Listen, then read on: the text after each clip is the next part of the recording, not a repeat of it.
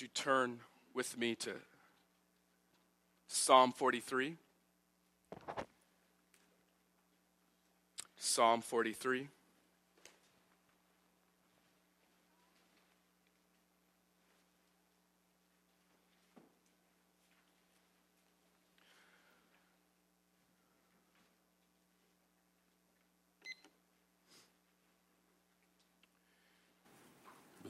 Entire chapter this morning, Psalm 43.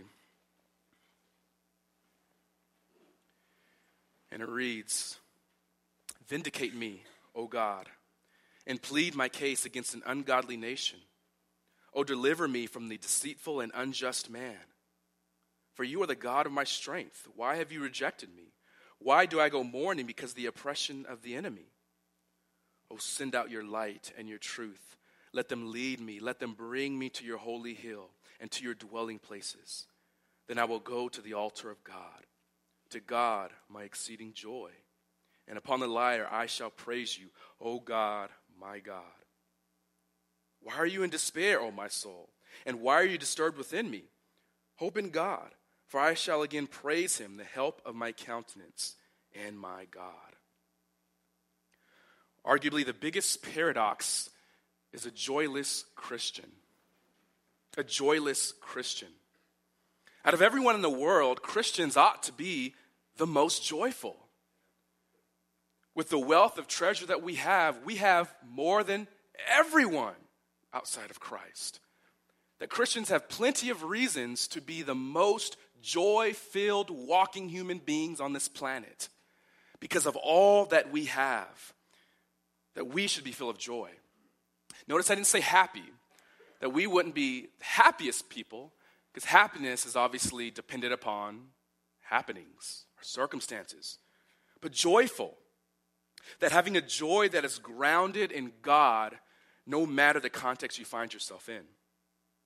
That this joy is not contingent upon the day, this joy is contingent upon God who never changes. And yet, we often find ourselves miserable. We find ourselves saddened, depressed, worried, burdened. That's because we're not exempt from heartache. You're not exempt from it. And how we address the heartache in life, it does have profound impact upon your joy. That this heartache that you will have, even now, if not yesterday, you'll have it tomorrow, metaphorically speaking. When it comes your way, how you address your heartache has profound implications upon your joy. This joy that should never change. Martyn Lloyd-Jones, he lists various causes of spiritual depression. Like, why would a believer face spiritual depression? Some are taunts of unbelievers. Very psalm. He was overwhelmed by those, the, his opponents, the unjust man, the deceitful man. Taunts of believers can cause heartache and grief for us. We may have memories of better days and just the overwhelming trials of life, and we reflect upon better days. And when are those better days going to come back again? Maybe it's failure of God to act quickly upon our behalf. God did not respond in the way that I expected him to respond. So therefore, I'm left with unmet expectations. And my expectations that I do not see are weighing upon me. It could be attacks directly from ungodly or deceitful or wicked people. It could be physical conditions, health. It could even be attacks of Satan. Maybe there's no discernible reason, but I just feel down. And that happens. Or it could be simple unbelief. Whether it's depression, despair, heartache, you name it, this is not a new issue to us, I'm sure. It goes as far back as Cain. And just like it struck Cain, it still knocks upon the door of the human soul today. That we're not excused from heartache or grief or even suffering, depression. These here are real struggles. And I realize that real people struggle with these real issues. It's not something for us to gloss over and just to put a band aid on. These are real issues that people deal with, that we all deal with from time to time. but these real issues demand real answers. And where are these real answers going to be found for that aching soul? What do you do when your soul loses hope? What do you do? This psalm here is easily broken up into three stanzas for us, and so we don't need to recreate the will. There's three stanzas, which I want us to look through in three stages. Let's move through this psalm just taking note of, of three stages of distress that should lead you to a deeper trust in God. Let's just work through this Psalm 43, just note, taking note of three stages of distress that should lead you to a deeper trust in God. The first stage here is at the beginning, verses 1 and 2, is a cry for justice. A cry for justice. And before we move further, notice something about the beginning of the psalm. Do you notice something that's missing that normally psalms have? It may say something on your Bible, a prayer for deliverance, but that's not inspired. That's what the editors placed in there for us. But there's no subscription there at the beginning of the psalm. There's a reason for that, possibly. Psalm 43, if you read it, it sounds very similar to Psalm 42, the psalm before it. And in fact, there are phrases that are repeated in Psalm 42 that are also repeated in Psalm 43. For example, in Psalm 42, why are you in despair, O my soul? And why have you become disturbed within me? Hope in God, for I shall again praise him for the help of his presence. Sound familiar? Verse 11, why are you in despair, O my soul? And why have you become disturbed within me? Hope in God, for I shall yet praise him, the help of my countenance and my God. It's repeated in Psalm 42 and also in Psalm 43. There are some who have postulated that Psalm 43 and Psalm 42 actually should never have been broken apart, but they're really the same psalm. That's, that's a postulation, but I, I don't think that's necessarily likely. But what I do believe is Psalm 43 is connected to Psalm 42 that it's likely an epilogue or a conclusion to Psalm 42. That the psalmist here is continuing and almost reminiscing of this very truths he worked over in Psalm 42, and he's pouring out and continuing it as an epilogue, as an ending in Psalm 43. It's like a supplement to it. And so, assuming that, the authorship of Psalm 42 then would be the same for the same author of Psalm 43. So, who wrote Psalm 42? It says it was a maskil of the sons of Korah. The sons of Korah were Levites, and these Levites were responsible for composing songs for Israel. And so this, this same psalmist here is pouring out in Psalm 43. But more importantly, now, back in Psalm 43, notice as he begins this psalm.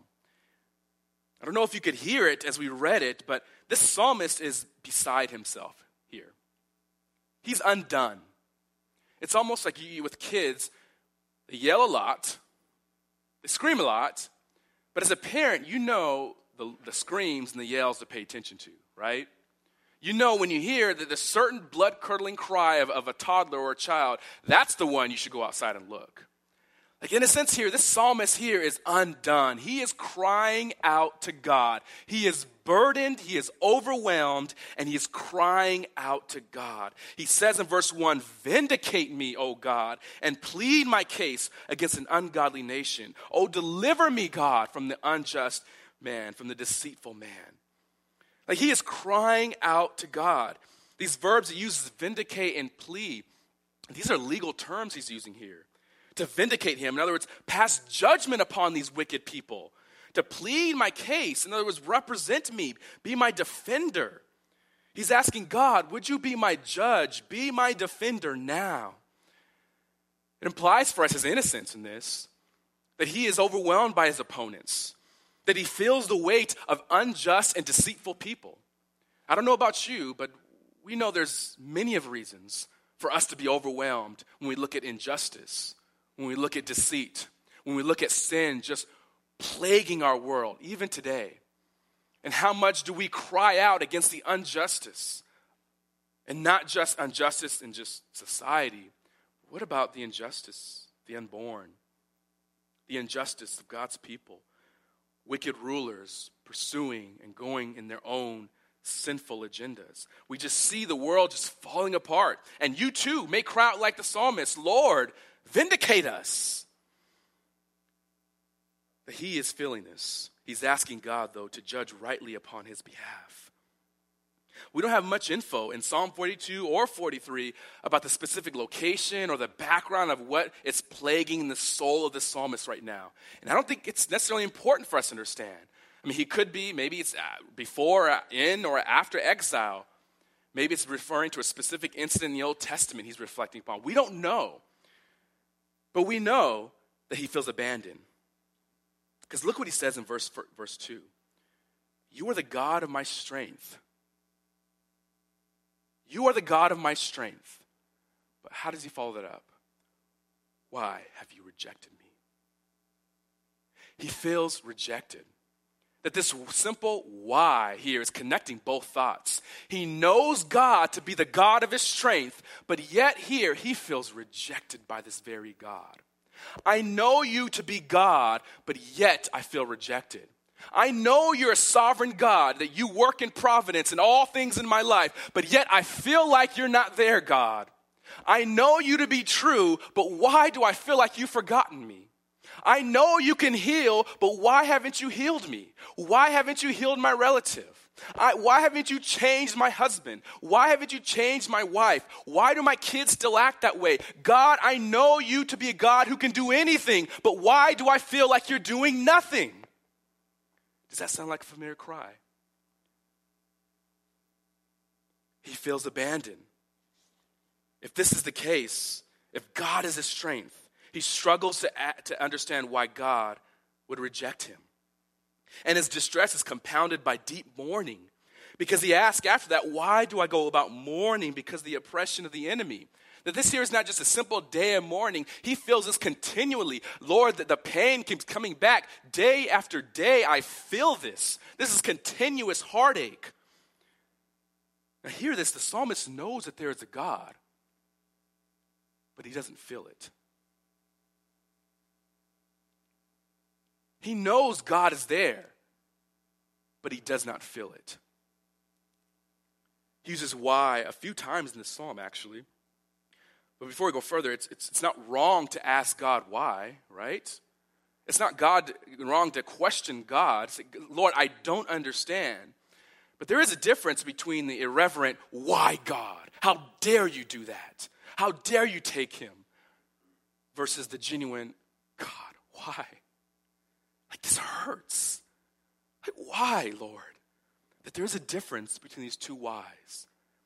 And the psalmist there is genuinely feeling just, why, Lord? Why do you allow this? This is not an unfamiliar why. Even the world knows this why. When any heartache on the news happens, what's the first question? Why would God allow this? Why would God allow me to feel this way? Why would God do this to me? Why would He allow that to happen to me? But the sting hurts worse when it comes from someone who knows God and yet feels abandoned and alone. What do you do when you've experienced the glory and the greatness of God and then you feel as though He's left you in the dark? What do you do when, when you've tasted of the goodness of God and yet you feel he's left you dry. But before we go to the second stage here, let's jump to verse 5.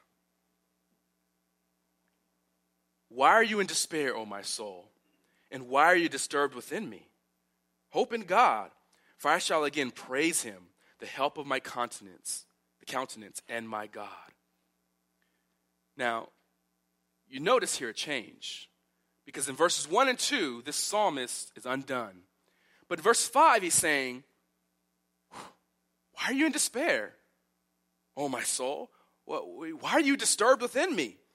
Hope in God, for I shall again praise him, the help of my countenance and my God. You notice a change here? Something happened between verses 1 and 2 and verse 5. Because in verse 1, he's saying, Lord, why? But in verse 5, he's saying, Whoa, soul, why are you in despair? Soul, why are you tripping? That's the literal Hebrew, right? Um, like, Saul, why are you in despair? What, what's wrong with you, Saul? Like, there's a change that happened here from verses 1 and 2 to verse 5. But now he's saying here, Saul, what's wrong with you? Hope in God. How do we get from God, where are you, to Saul, what's wrong with you? How do we get from turmoil to hope? He goes from one extreme to the other. In order to answer that question here, the second stage here is the hinge on the door that swings it open to full lasting joy. So we must see how did he get here? How did he get at a changed disposition here? It's at the second stage that a lot happens. Let's look at the second stage a cry for help. A cry for help. Verse 3 Oh, send out your light and your truth, and let them lead me. Let them bring me to your holy hill and to your dwelling places. And then I will go to the altar of God, to God my exceeding joy, and upon the lyre I shall praise you, O God, my God. Take note of the specific action he's begging God to do there in verse 3. What is he asking God to do? He says to send out. In other words, to dispatch which implies for us here that he feels complete separation from God. He's at a place where he can't go directly to God right there. He's saying, No, Lord, send out your light and your truth. Come to me. It's almost like someone calling 911 in distress. I can't go to the police, so would you please send a police officer to me? I need help.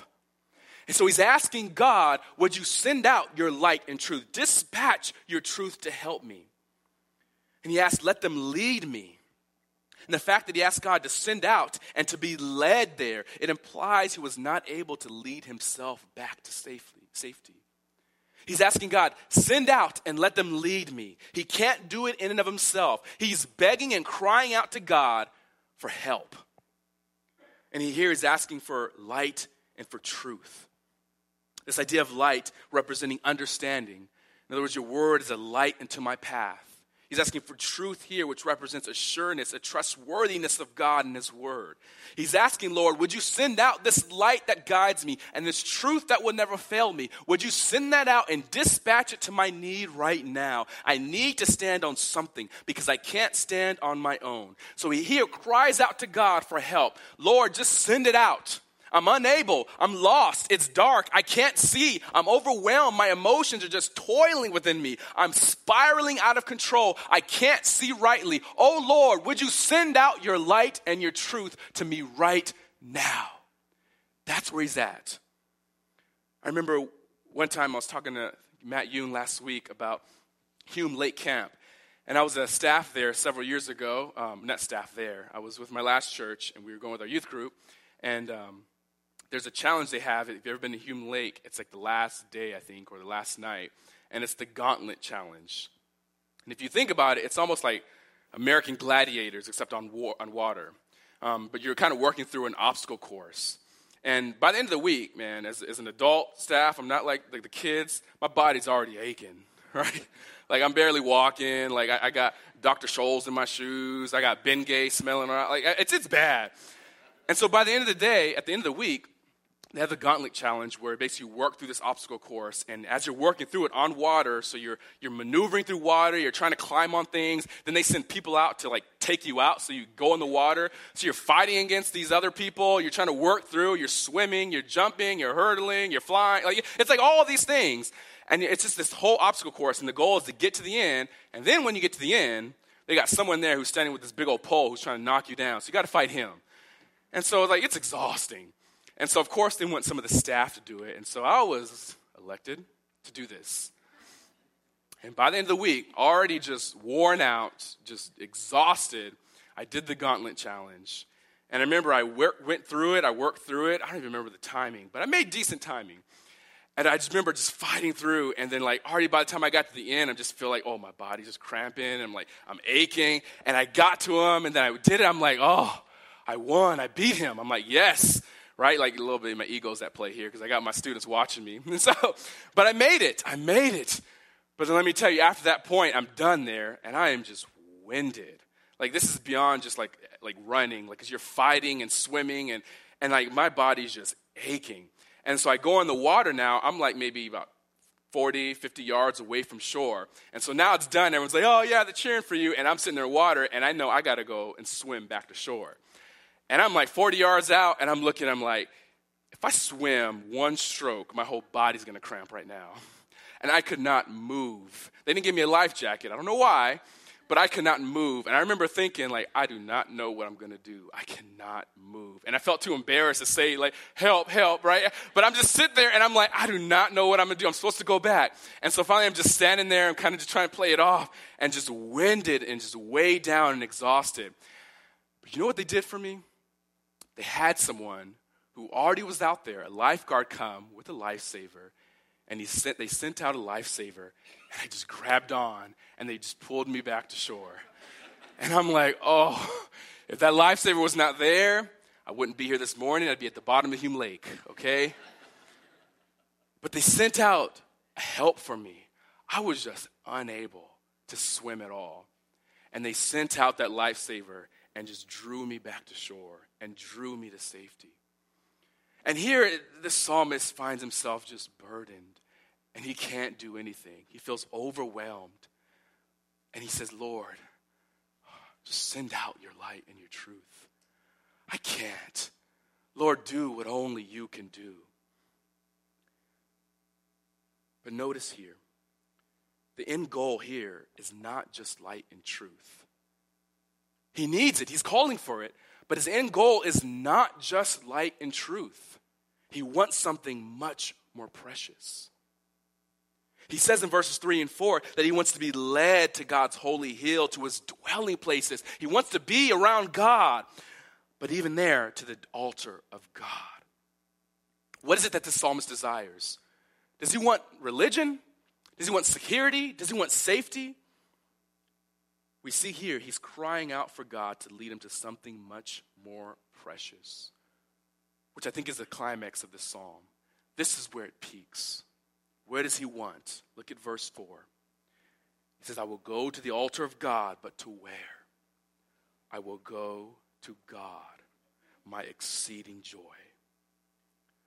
What did the psalmist need? He needed. He needed to be led to God. And not just God, he says. Not just to God. He says, Lead me to God, my exceeding joy. We can literally translate that. Lead me to God, the joy of my rejoicing, he says. That, in other words, the fullness of his rejoicing, of his joy, of his contentment, of his strength is found in God. You take me and lead me to your dwelling places, to the altar, and then I will see God, my joy, the joy of my rejoicing. That he wants his all satisfying treasure. He wants God. There's been a change in this psalmist's heart. There's been a change of heart now. And why? How did he change? What happened? He encountered God. See, his feelings no longer ruled his heart. He, his feelings no longer ruled his heart. He was no longer looking at the oppression of the enemy, the unjust and deceitful man, the, the weightiness of his problems, the burden of his grief. He was no longer looking at there. He was no longer depending upon his feelings. He knew he needed to see truth, and that was found in his God. And what's the outcome of this? It's nothing but praise. Because look how he ends it in verse 4. He says that I will then praise you on the lyre, O God, my God. That this God is my God. He first encountered God and expressed that joy, expressed that encounter with rejoicing. You notice here, theology informed his praise. That he didn't truly praise until he truly saw God in his circumstance. Which leads us to the final cry in verse 5. A third, a third stage, a cry of hope. Verse 5 Why are you cast down, O my soul? And why are you in turmoil within me? Now, notice how he started this psalm, right? He, he said why in verses 1 and 2, right? Did he not use why in verse, in verse 2, excuse me? Uh, verse 2, why? Why God? But now he's using why again. He's asking questions. But what's different about this questioning in verse 5 than is different in verse 2? In verse 2, he's asking God, why are you allowing this? Why, why is this happening? But now in verse 5, who is he questioning? His soul, his self. He's saying, Soul, wait, soul, why are you downcast? Why are you in despair? He's now addressing himself. He's talking to himself. So, why are you melting away? Why are you unsteady and in turmoil within me? But he, now he's giving himself a command. He's, he's commanding himself. Before he was commanding God, oh, send out your light. Oh, help me. And that's not wrong. But now he's commanding his soul to hope in God. I want you to notice here that he preaches to himself to redirect his hope. He preaches to himself to redirect his hope from his circumstance to God. Saul, what's wrong? Hope in God. And notice here, at this point now, he doesn't ask God to change his circumstance, right? Does he ask God now, would you change this? He's now asking his soul, no, no, no, soul. Something's wrong. You got to hope in God, soul. This is the only command he utters in this verse hope in God, soul. Hope in God. And he's commanding his soul to wait, which is significant because he said he's going to encounter God. He's not at the temple yet. But then he says that I shall again praise him, the help of my countenance, countenance of my, and my God. That he knows he's anticipating and waiting for the time when he know he will go to the temple and encounter the God of his joy. He's looking for that in hope, and not this hope that is just questioning, like maybe God will come through, maybe God's promises will come through. But no, he says, I will hope in God, literally wait in God. But this is not just wait that's maybe going to happen. This hope here is secure and steady on God, on His character. So this hope is not a wish, like maybe God will come through. Let's cross our fingers. But no, no. He is certain that God will come through because his eye is now on God. A sure and steady assurance that God will be who he said he will be.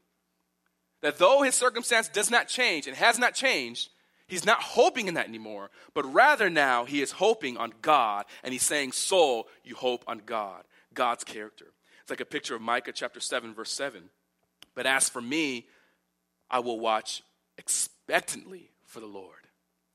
I will wait for the God of my salvation, and my God will hear me, Micah says. That he knows with certainty that God will be who he said he will be.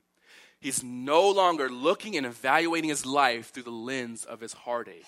He is now evaluating his life through the lens of God's truth. Is God who he said he is? That's really the rub at times. Is God really who he said he is? Will he give me what he promised to give me? Will I trust in that? That really is the rub at times because many times the weight and grief weigh so much more than the truth of who God is. And there be times when all we can say is, Lord, help and send out. The antidote for all, antidote for all spiritual distress or despair, the antidote for all distress and, and despair, it's to hope in God. Hope in God. That really is the answer. And we hear that, and it sounds too simple. It sounds too simple that let's ask the question. Let me ask of your soul. Maybe you're hurting this morning, but let me ask of your soul Is God enough? Is God enough?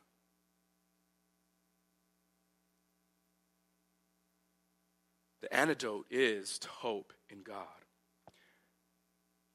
as we go further, I really want to put some legs on this. It's how do we hope in God? How do we hope in God? Isn't that the hurdle? I know this to be intellectually true, but how do I hope in God? What does this look like? Let's say number one is to prayerfully identify the source of your despair. Prayerfully identify the source of your despair. Many times, our heartache is because of it could be people. Maybe it is opposition like the psalmist. Maybe it's someone who's not living up to your expectations, someone who is hurting you. It could be things, possessions, losing them. It could be your current life, trials, just hard day after day. Life is hard, is it not? The current life could be weighing us down. But really, you want to prayerfully identify the source. Like, what is weighing me down? Like, is it the psalmist right here? Lord, I, I feel the weight of my enemies. Lord, I feel the weight of, of life. I feel the weight of pressures. What is weighing me down? We must identify this. And like I said, at times, despair, depression could be an attack of the enemy. And maybe there is no discernible source. But if it truly is an attack of the enemy, the only antidote there is God. But regardless, here, you identify that. And secondly, I don't think it'd be wrong at all for us. Now, after we identify, but secondly, here, I think it'd be really right for us to do what the psalmist does here. Because as he is overwhelmed and burdened by his circumstance, what does this psalmist do in realizing his weakness? He cries out to God. That there's nothing wrong for us to pray and ask God to send out your light and your truth. Lord, I do feel like I'm spiraling right now. I can't make sense of my emotions. I can't make sense of anything right now. All I can make sense of is that you are a God who's true. And so, Lord, as you send out your light and your truth, that we should ask God to help. But also here, take delight that his promise or his presence is not a conditional promise for us that God's presence is not a conditional promise. Though you may, you may experience hardship like the psalmist, you probably will experience hardship like him. But here is the rub the psalmist never experienced communion with God that you have. Do you think about that? That you may experience hardship like him, but he didn't experience the communion of God that you have. Because you notice here, where did the psalmist go to encounter God? We know the answer hope in God, hope in God, hope in God. But let's ask the question where did the psalmist encounter God? Where? Verse 4, verse 4, I will go to the altar of God. And then he says, My God of my rejoicing. So where did he go to encounter God? He went to the altar. He went to the altar. You know, why did he go to the altar? Like, what's, what's so special about the altar? The altar here, especially in the Old Testament, this is where the saints worshiped God.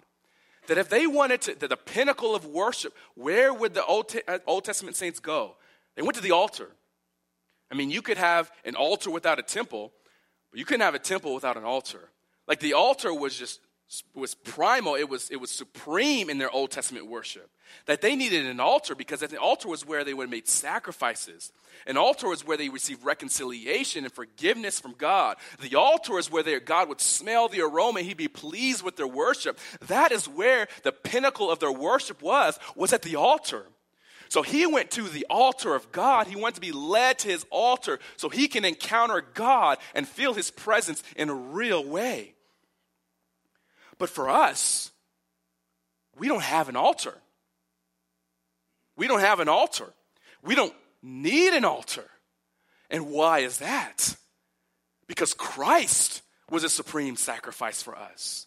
That our reconciliation, our relationship, our communion with God is based upon Christ that He is our sacrifice. He is our reconciliation. So for Him to go to God, He had to go to the altar to find God and to see God, and rightly so. But for us, saints, we don't have to go anywhere, but rather God lives within you. That because what Christ has done, there is no separation from God. And though you may feel it, you have to go back to truth of what is true because God said He is in you and His Spirit there put the direct deposit upon you that God is in you, that we don't need an altar because the Lord Jesus Christ became our sacrifice. The New Testament believer no longer travels to a location to meet God, that we don't travel anywhere to meet God, but we can encounter God because He's living within us. So, in one sense, we will never, ever feel the separation from God that the psalmist feels. Do you realize that? That you will never feel the separation from God that this psalmist feels. Why? Because if this is true of God's word, He is living, dwelling within you. The light of the world, the truth is engraved upon our hearts. He is within us. So we should rightly so, in our time of despair, we cry out to God, Lord, send out your light and truth, but realize his light and truth is embodied and dwelling within us.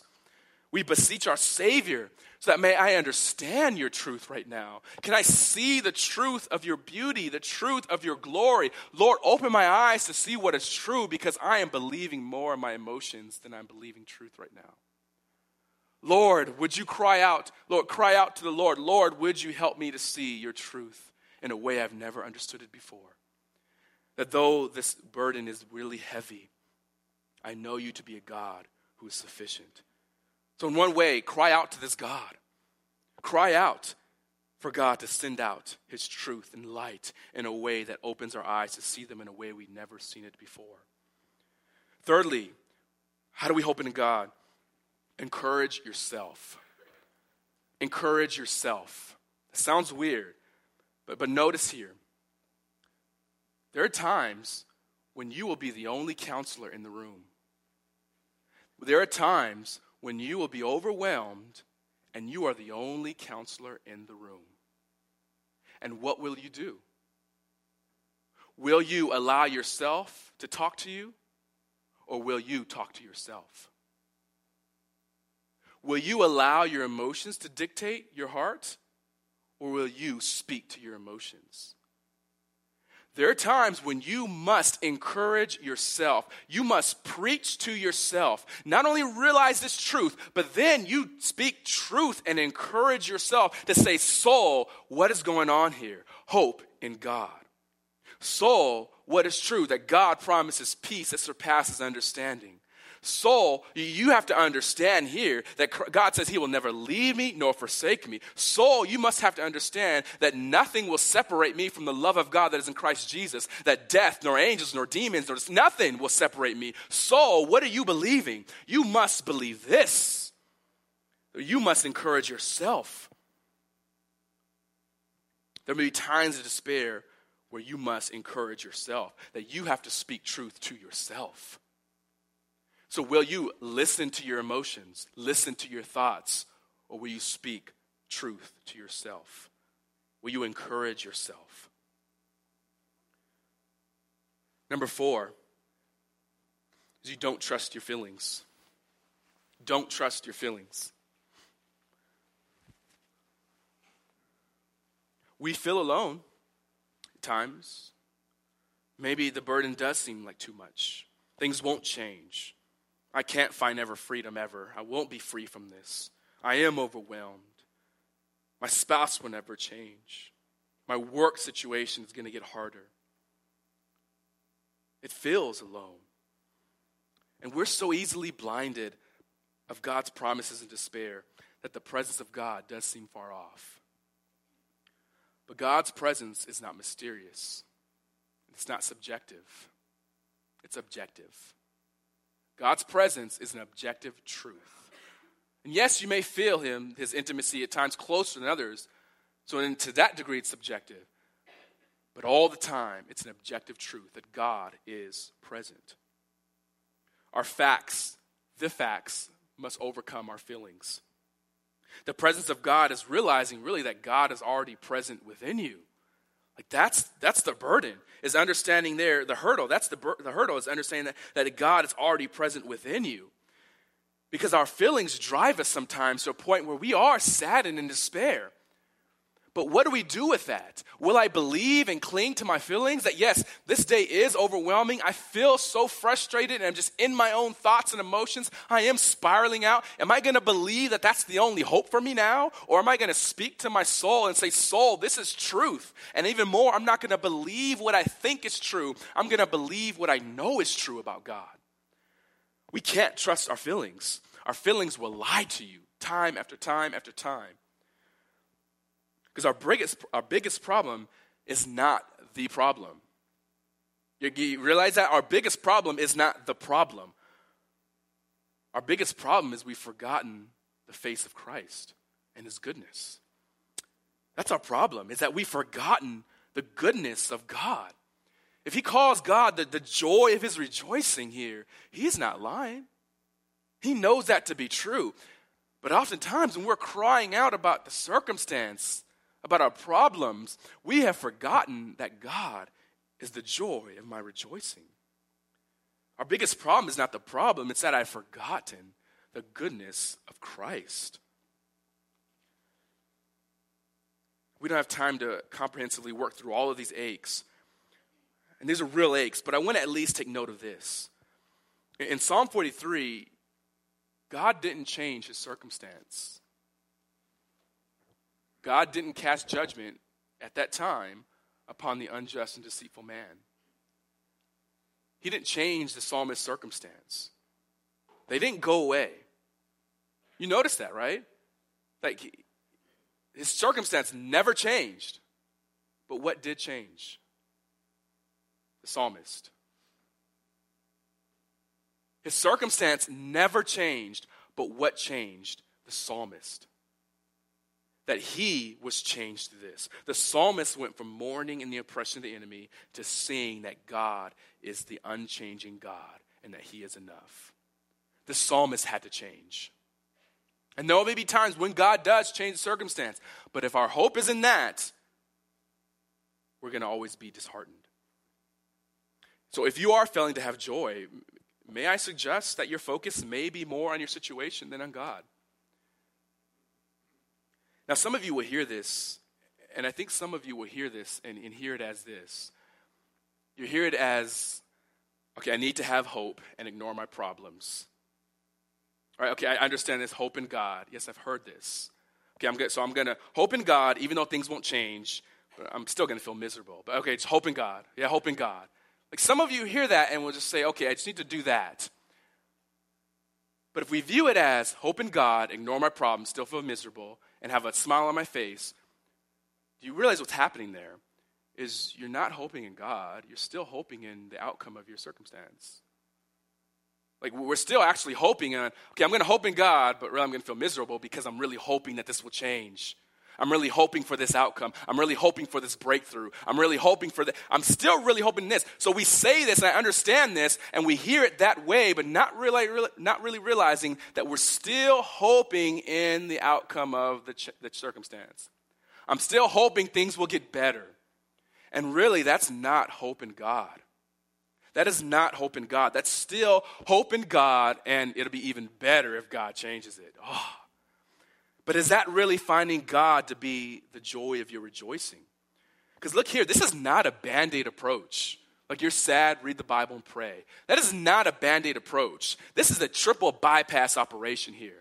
Because the problem here is that there's blockage here that is blocking our heart from seeing the goodness of God, so much so that the trials are strangling us because we can't see it because we're so consumed with what I want right now. I just need to feel happy. I need to feel this is going to be okay. I need to feel this is, this is going to change. That's blocking things. So we don't just put a band aid on it. We need to realize what am I looking at? And God, open my eyes to see truth in this and let me find joy in you. That's the true hope. It may be that God wants to change you more than your circumstance. He may want to work on you more than he wants to change anything in your life.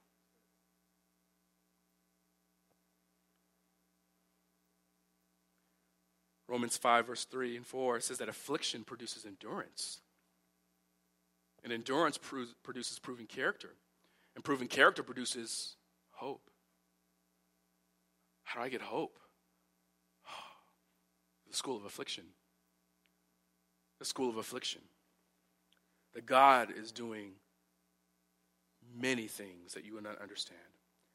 But all we can understand and see clearly as is that God is my joy. He is my reason for rejoicing. That I will rejoice in his character, in his attributes, in his works, in his Son, in the Spirit. I will rejoice in that is true. And fifthly, I'm going to add this you must act with obedience. Act with obedience. There may be times when you may feel overwhelmed that you don't feel like doing anything. But can I just say this? If we rely on our emotions, do not let that stop you from acting and doing what you should do. There, are people who, if, if you're overwhelmed, it's like, I'm, I've just been in bed all day, I can't get out of bed. That may be true. It may be hurt. It may be hard. These are real things, real issues that people walk through. But sometimes we go to truth and yet we still lay in bed. And there's a reality here is that if Paul, like we read earlier, calls us to work out our salvation with fear and trembling, for it is God who's working in us to work in the will for his good pleasure, we can't seek to apply these truths to our heart and not seek to put our feet to work. But there may be days when it may be hard, when the only thing you're going to seek to do is, I'm just going to do one load of laundry today, and I'm going to do that by God's help. I'm going to rely upon God just to do this one chore. I'm going to rely upon God just to visit this one friend today, to make one phone call and encourage someone else. I'm going to be simple and have simple acts of obedience and do what God has called me to do in His own strength. I'm not going to build a pyramid today, but I'm going to put one block up there by God's help because I believe God to be true, that He will sustain me to walk to the kitchen, to do this chore, to trust in Him just for today. We have to act you have to act on this truth. There may be times as well with, again, we don't have time to unpack all of this, but hidden sin is an issue of, of despair and depression for people. There are sins that you're struggling with and no one knows, and that will weigh you down. There could be prior sin that you have kept to yourself and you said you're going to go to your grave with, and that could be weighing you down. And I want to also say there may be even cases where if you have no joy, and maybe God is not your rejoicing, that you don't find joy in Christ. It could very well be that you have not found Christ in his glory. That you know about this God of joy, but you have never, never experienced him. That he isn't joy to you. That you find hope more in things of this world.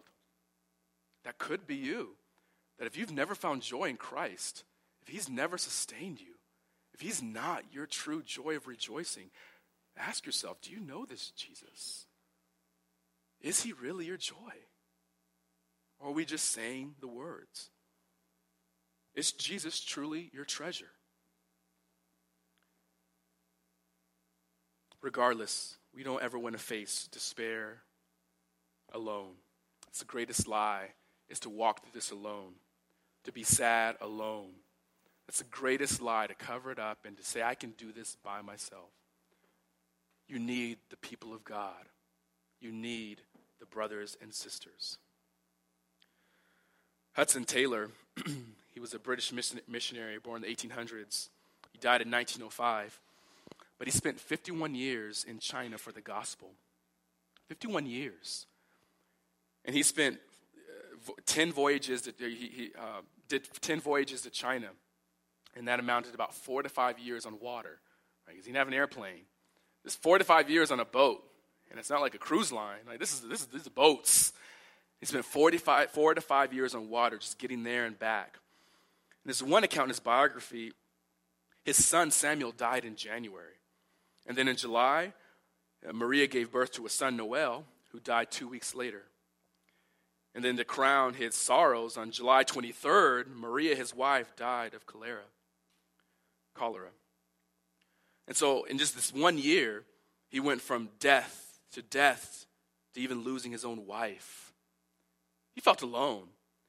He details how he was just burdened and overwhelmed by grief. And he was beside himself too. And then he notes here he says that when my agony of soul was at its height, a sentence in a letter from dear McCarthy, who's another missionary, was used to remove the scale of my eyes and the Spirit of God revealed to me the truth of our oneness with Jesus as I had never known it before. Although he was overwhelmed and burdened by just death and plagues, he said it was just this one sentence he read from a letter from this other missionary that God used to open his eyes to see the oneness of Jesus like he had never seen it and known it and experienced it before. You see what happened? What changed for him? Is he saw God. He encountered God like he never had before.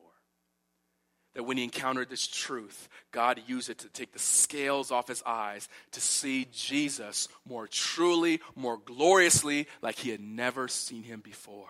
And that changed. that when we encounter Christ, Christ, Christ, Christ, it changes. Is that when we're so steeped in the storm, the waves seem so strong and powerful, the wind is just blinding my eyes. But what we need to do is to see Jesus in his beauty and his glory.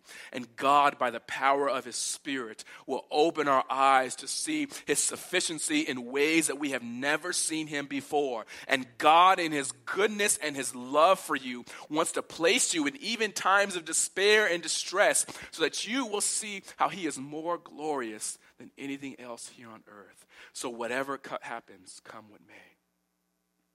We don't know what God is doing, but what we need to do is to see the beauty of Jesus like you had never seen him before. Oh Lord, send out your light and your truth and let them lead me to your holy hill, to your dwelling places, to the altar of God, and I will see God, the joy of my rejoicing. Rejoice and hope in God's soul. Hope in God. Let's pray. Father, we need this truth and you have not excused us from suffering. You have promised us suffering. You have promised us pain. And Lord, we don't know where this world is going. We don't know what tomorrow holds for us. We don't know all that you have for us. But one thing we know is true is that you are God and you never change.